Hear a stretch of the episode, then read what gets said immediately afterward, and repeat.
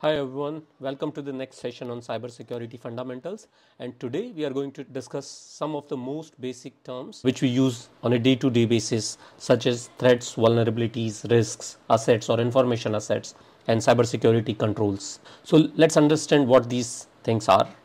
Threat, in simple, plain language, is danger, vulnerability is associated with weakness, assets is something that is of value to you or your organ- organization. Risk is the probability of an event to occur and its impact on the organization.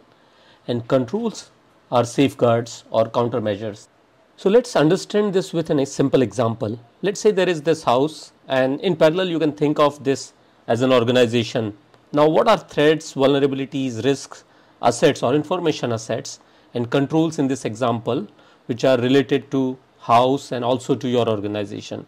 Let's understand assets or information first. So definition of an asset is something that is of value to you or your organization something that you want to protect. So in this example let's say there is some gold some cash lying in this house and that becomes an asset for this house owner.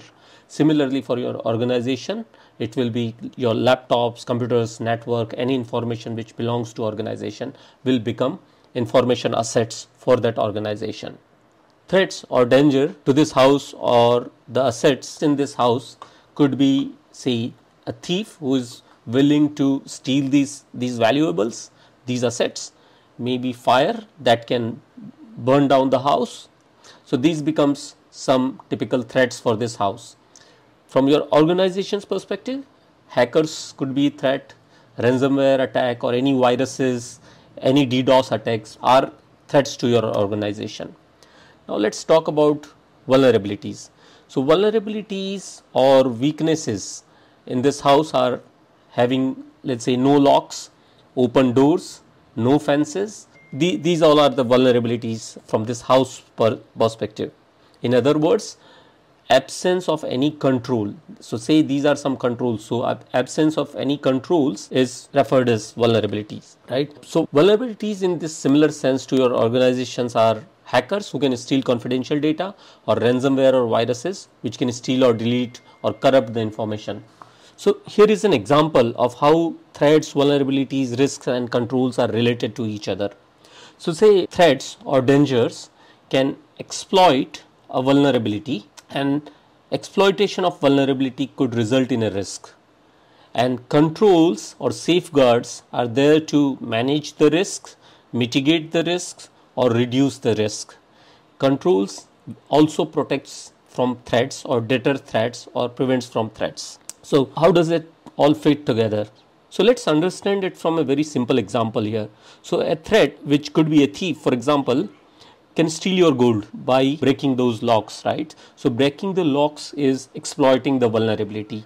So let's say if the locks are not strong, those are vulnerable, the thief can break those locks and that means it is exploiting those vulnerabilities. And the exploitation of vulnerability by a threat may result in a risk.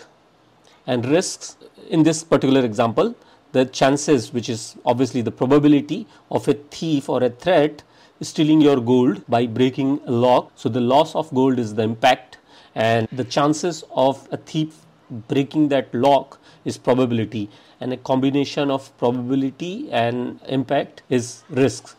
And then what about controls? Controls are safeguards or control measures which we implement to prevent these threats from exploiting the vulnerabilities. And finally, the house owner can implement some safeguards such as locks, alarms, doors, fences, CCTV to protect the gold or the valuables from being stolen, right? And these safeguards or countermeasures are referred as controls. So controls basically prevents the threats from exploiting the vulnerability. It deters the threat from exploiting the vulnerability and controls can also minimize the risks. Let's understand the same concept with a different example that relates to your organization. So threat in case of your organization could be viruses, malware, and vulnerabilities. Let's say if you don't have any antivirus installed, that's a vulnerability. If you have an antivirus but it is outdated, it is a vulnerability. And if you have antivirus but it is not updated with the latest version, uh, it is still vulnerable. Now, if these threats, viruses or malware are able to exploit the vulnerabilities such as these antivirus, they bypass these antiviruses, they may cause damage to your information assets and result in a risk of damaging files or deleting files. So what are the controls that you can deploy in order to prevent these threats from exploiting these vulnerability? So you can implement some firewalls, you can implement some antiviruses, you can keep those antiviruses updated and that's what we call controls. One more quick example, a threat which is which could be a hacker can exploit a vulnerability in the network, let's say misconfiguration in a network and he can barge into your organizational network, corrupt the information, delete the information or disclose the information. So the risk is network could go down, there could be business losses and obviously frustrated users if they are not able to access the network. What, what are the controls that can be implemented? So you can keep your network secure by secure configuration. You can implement some firewalls around your network. So those secure configuration and firewalls are your controls. Quickly summarizing, threat means danger. Some examples, hackers, malware, ransomware, cyber attacks. These are some threats. Vulnerabilities related to weakness in the system. So having no antivirus or no anti-malware software, no backups, misconfiguration, these are some examples of weaknesses. Assets or information assets, something which is of value to you is your asset. In our case, we generally talk about information assets such as file, data, laptops, mobile, network, business secrets, uh, your IP. Risk is a function of probability and impact. That means probability of an event to occur and its impact on the organization such as loss of information, loss of reputation, data breaches, etc.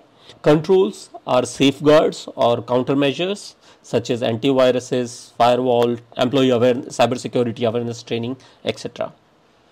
So I hope you liked the video. You can scan this QR code to connect to me on LinkedIn or I've also given a link to my LinkedIn profile in the video description. Thanks for watching the video. Please do subscribe and keep me posted if you would like me to make some videos on some different topics. Thank you very much.